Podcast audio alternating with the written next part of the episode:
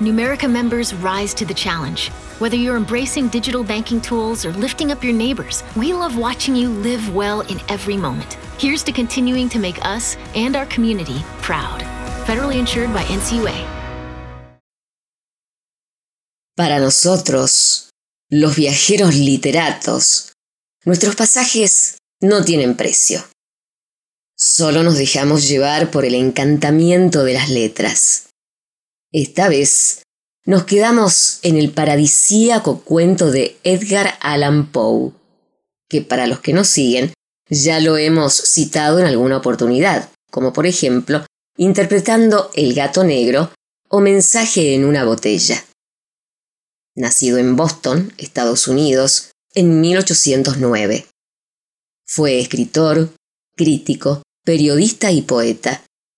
Fue un gran escritor tanto de ciencia ficción como de obras de terror. En sus palabras, no en vano encontramos la frase Cuando un loco parece completamente sensato, es ya el momento en efecto de ponerle la camisa de fuerza. En 1833 gana 50 dólares en un premio por su relato manuscrito encontrado en una botella, el cual, como ya hemos mencionado también, podéis encontrarlo en lordincisus.com, interpretado por Lord Incisus.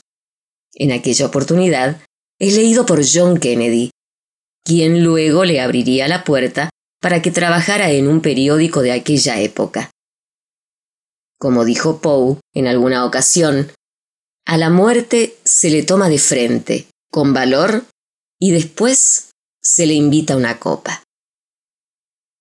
Esta vez compartiremos con ustedes El Alce. Es una obra de tipo narrativo puro, donde se describe el paraje natural de los Estados Unidos. En la obra, el protagonista es la propia naturaleza. Queridos amigos, os invitamos a compartirlo en vuestras redes sociales. Les recordamos que nos encuentran en Facebook, Instagram y Twitter. Solo tenéis que buscar Lord Incisus.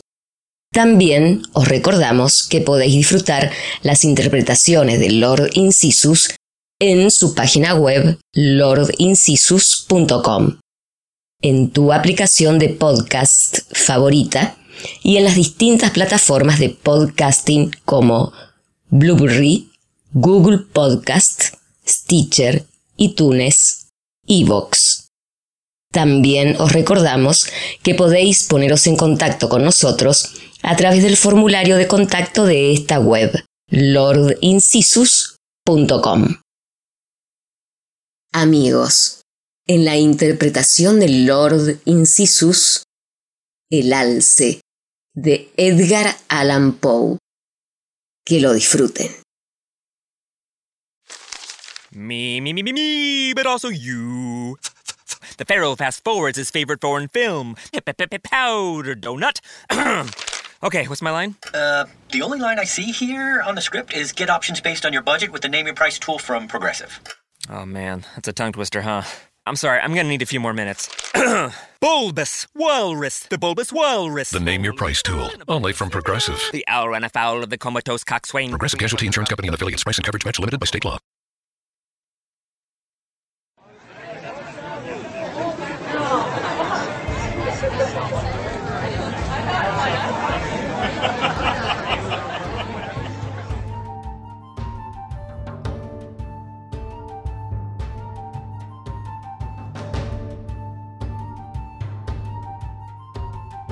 Con frecuencia se ha opuesto el escenario natural de Norteamérica, tanto en sus líneas generales como en sus detalles, al paisaje del viejo mundo, en especial de Europa. Y no ha sido más profundo el entusiasmo que mayor la disensión entre los defensores de cada parte. No es probable que la discusión se cierre pronto, pues aunque se ha dicho mucho por ambos lados, aún queda por decir un mundo de cosas. Los turistas ingleses más distinguidos que han intentado una comparación parecen considerar nuestro litoral norte y este, comparativamente hablando, así como todo el de Norteamérica o por lo menos el de Estados Unidos, digno de consideración.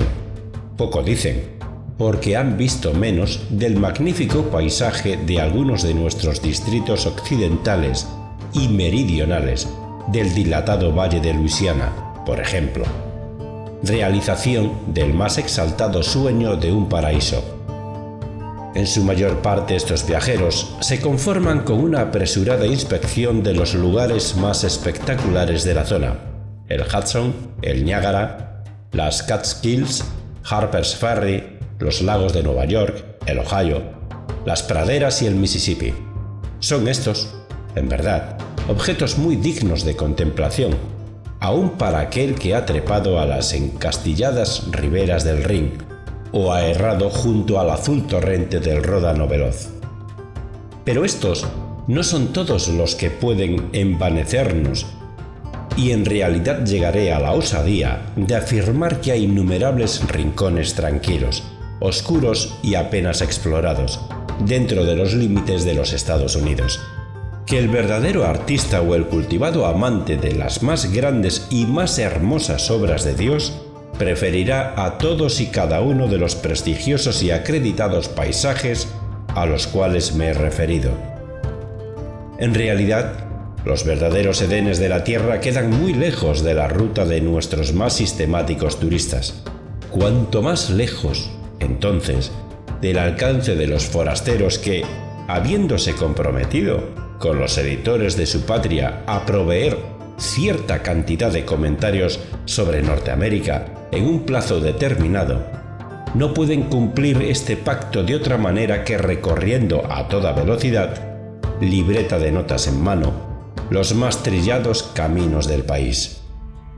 Acabo de mencionar el Valle de Luisiana, de todas las regiones extensas dotadas de belleza natural, esta es quizá la más hermosa. Ninguna ficción se le ha aproximado. La más espléndida imaginación podría derivar sugestiones de exuberante belleza. Y la belleza es, en realidad, su única característica. Poco o nada tiene de sublime. Suaves ondulaciones del suelo entretejidas con cristalinas y fantásticas corrientes, costeadas por pendientes floridas, y como fondo una vegetación forestal, gigantesca, brillante, multicolor, rutilante de gallos pájaros, cargada de perfume. Estos rasgos componen, en el Valle de Luisiana, el paisaje más voluptuoso de la Tierra.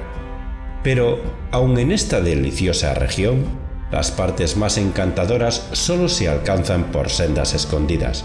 A decir verdad, por lo general, el viajero que quiere contemplar los más hermosos paisajes de Norteamérica no debe buscarlos en ferrocarril, en barco, en diligencia, en su coche particular y ni siquiera a caballo, sino a pie.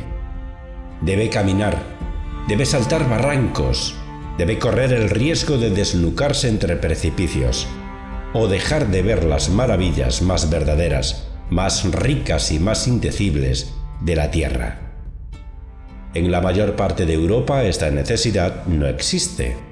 En Inglaterra es absolutamente desconocida. El más elegante de los turistas puede visitar todos los rincones dignos de ser vistos sin detrimento de sus calcetines de seda. También conocidos son todos los lugares interesantes y también organizados están los medios de acceso. Nunca se ha dado a esta consideración la debida importancia cuando se compara el escenario natural del viejo mundo con el del nuevo. Toda la belleza del primero es parangonada tan solo con los más famosos, pero en modo alguno más eminentes lugares del último. El paisaje fluvial tiene indiscutiblemente en sí mismo todos los elementos principales de la belleza y, desde tiempos inmemoriales, ha sido el tema favorito del poeta pero mucha de su fama es atribuible al predominio de los viajes por vía fluvial sobre los realizados por terreno montañoso. De la misma manera, los grandes ríos, por ser habitualmente grandes caminos, han acaparado en todos los países una indebida admiración. Han sido más observados y, en consecuencia, han constituido tema de discurso más a menudo que otras corrientes menos importantes pero con frecuencia de mayor interés. Un singular ejemplo de mis observaciones sobre este tópico puede hallarse en el Wissahickon, un arroyo, pues apenas merece nombre más importante, que se vuelca en el Schuylkill, a unas 6 millas al oeste de Filadelfia. Ahora bien, el Wissahickon es de una belleza tan notable que si corriera en Inglaterra sería el tema de todos los bardos y el tópico común de todas las lenguas, siempre que sus orillas no hubieran sido loteadas a precios exorbitantes como solares para las villas de los opulentos. Sin embargo, hace muy pocos años que se oye hablar del Wissahickon, mientras el río más ancho y más navegable, en el cual se vuelca, ha sido celebrado desde largo tiempo atrás como uno de los más hermosos ejemplos de paisaje fluvial americano. El Schuylkill, cuyas bellezas han sido muy exageradas y cuyas orillas, por lo menos en las cercanías de Filadelfia, son pantanosas como las del Delaware, en modo alguno es comparable, en cuanto objeto de interés pintoresco, con el más humilde y menos famoso riachuelo del cual hablamos. Hasta que Fanny Campbell, en su extraño libro sobre los Estados Unidos, señaló a los nativos de Filadelfia el raro encanto de esa corriente que llega a sus propias puertas este encanto no era más que sospechado por algunos caminantes aventureros de la vecindad. Pero una vez que el diario abrió los ojos de todos, el Wissahickon, hasta cierto punto, alcanzó de inmediato la notoriedad. Digo hasta cierto punto, pues en realidad la verdadera belleza del riachuelo se encuentra lejos de la ruta de los cazadores de pintoresquismo de Filadelfia, quienes rara vez avanzan más allá de una milla o dos de la boca del riacho por la excelentísima razón de que allí se detiene la carretera. Yo aconsejaría al aventurero deseoso de contemplar sus más hermosos parajes que tomara el Ridge Road, el cual corre desde la ciudad hacia el oeste, y después de alcanzar el segundo sendero más allá del sexto mojón, siguiera este sendero hasta el final. Así sorprenderá al Waisakon en uno de sus mejores parajes, y en un esquife, o recorriendo sus orillas, puede remontar la corriente y bajar con ella, como se le ocurra. En cualquier dirección encontrará su recompensa. Ya he dicho, o debería haber dicho, que el arroyo es estrecho. Sus orillas son casi siempre escarpadas y consisten en altas colinas cubiertas de nobles arbustos cerca del agua y coronadas, a gran altura, por algunos de los más espléndidos árboles forestales de América entre los cuales sobresale el Liriodendron tulipífera. Las orillas inmediatas, sin embargo, son de granito, de aristas agudas o cubiertas de musgo, que el agua diáfana lame en su suave flujo, como las azules olas del Mediterráneo, los peldaños de sus palacios de mármol. A veces, frente a los acantilados, se extiende una pequeña y limitada meseta cubierta de ricos pastos, la cual brinda la posición más pintoresca para un cottage y un jardín que la más opulenta imaginación pueda concebir. Los meandros de la corriente son numerosos y bruscos, como ocurre habitualmente cuando las orillas son escarpadas, y así la impresión que reciben los ojos del viajero al avanzar es la de una interminable sucesión de laguitos, o mejor dicho, de estanques infinitamente variados. El Waisakon, sin embargo, debe ser visitado no como el bello Melrose, al claro de la luna o aún con tiempo nublado, sino en el más brillante fulgor del mediodía, pues la estrechez de la garganta por la cual corre, la altura de las colinas laterales, la espesura del follaje, conspiran para producir un efecto sombrío, si no absolutamente lóbrego, que, a menos de ser aliviado por una luz general brillante, desmerece la pura belleza del paisaje. No hace mucho visité el arroyo por el camino descrito y pasé la mayor parte de un día bochornoso navegando en un esquife por sus aguas. El calor fue venciéndome gradualmente y, cediendo a la influencia del paisaje y del tiempo y al suave movimiento de la corriente, me sumí en un semisueño durante el cual mi imaginación se solazó en visiones de los antiguos tiempos del Huaysaco, de los buenos tiempos en que no existía el demonio de la locomotora, cuando nadie soñaba con picnics, cuando no se compraban ni se vendían derechos de navegación, cuando el piel roja hollaba solo, junto con el alce, los cerros que ahora se destacan allá arriba.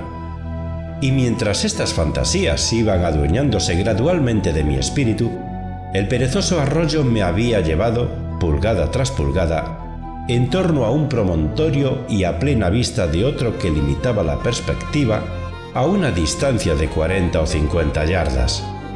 Era un cantil empinado, rocoso, que se hundía profundamente en el agua y presentaba las características de una pintura de Salvator Rosa, mucho más señaladas que en cualquier otra parte del recorrido.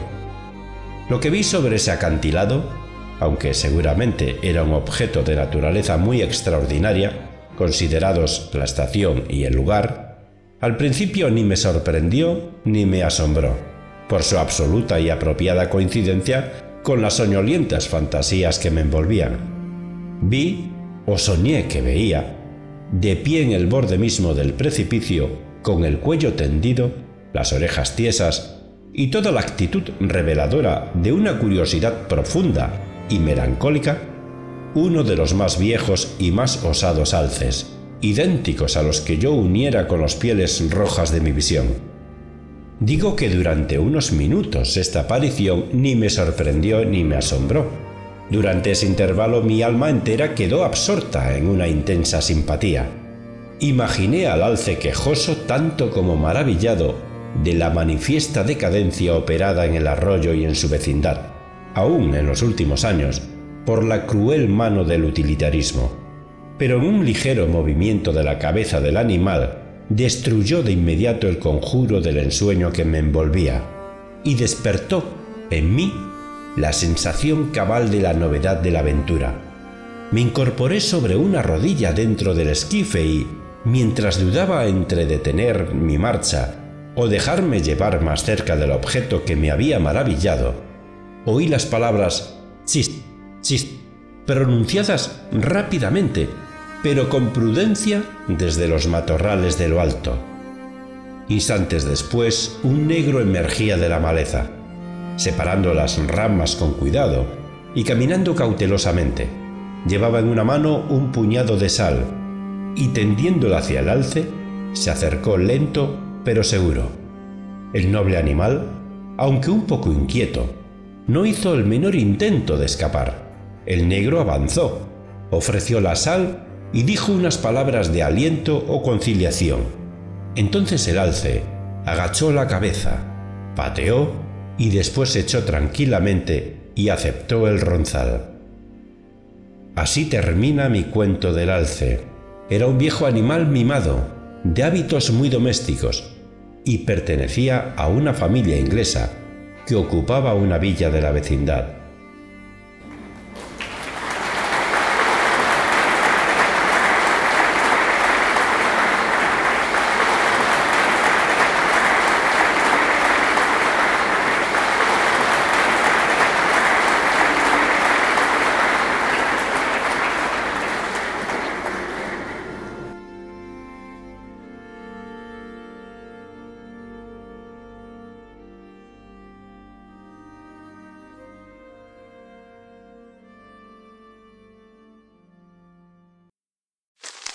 Me, me, me, me, me, but also you. The Pharaoh fast forwards his favorite foreign film, Powder Donut. okay, what's my line? Uh, the only line I see here on the script is get options based on your budget with the name your price tool from Progressive. Oh man, that's a tongue twister, huh?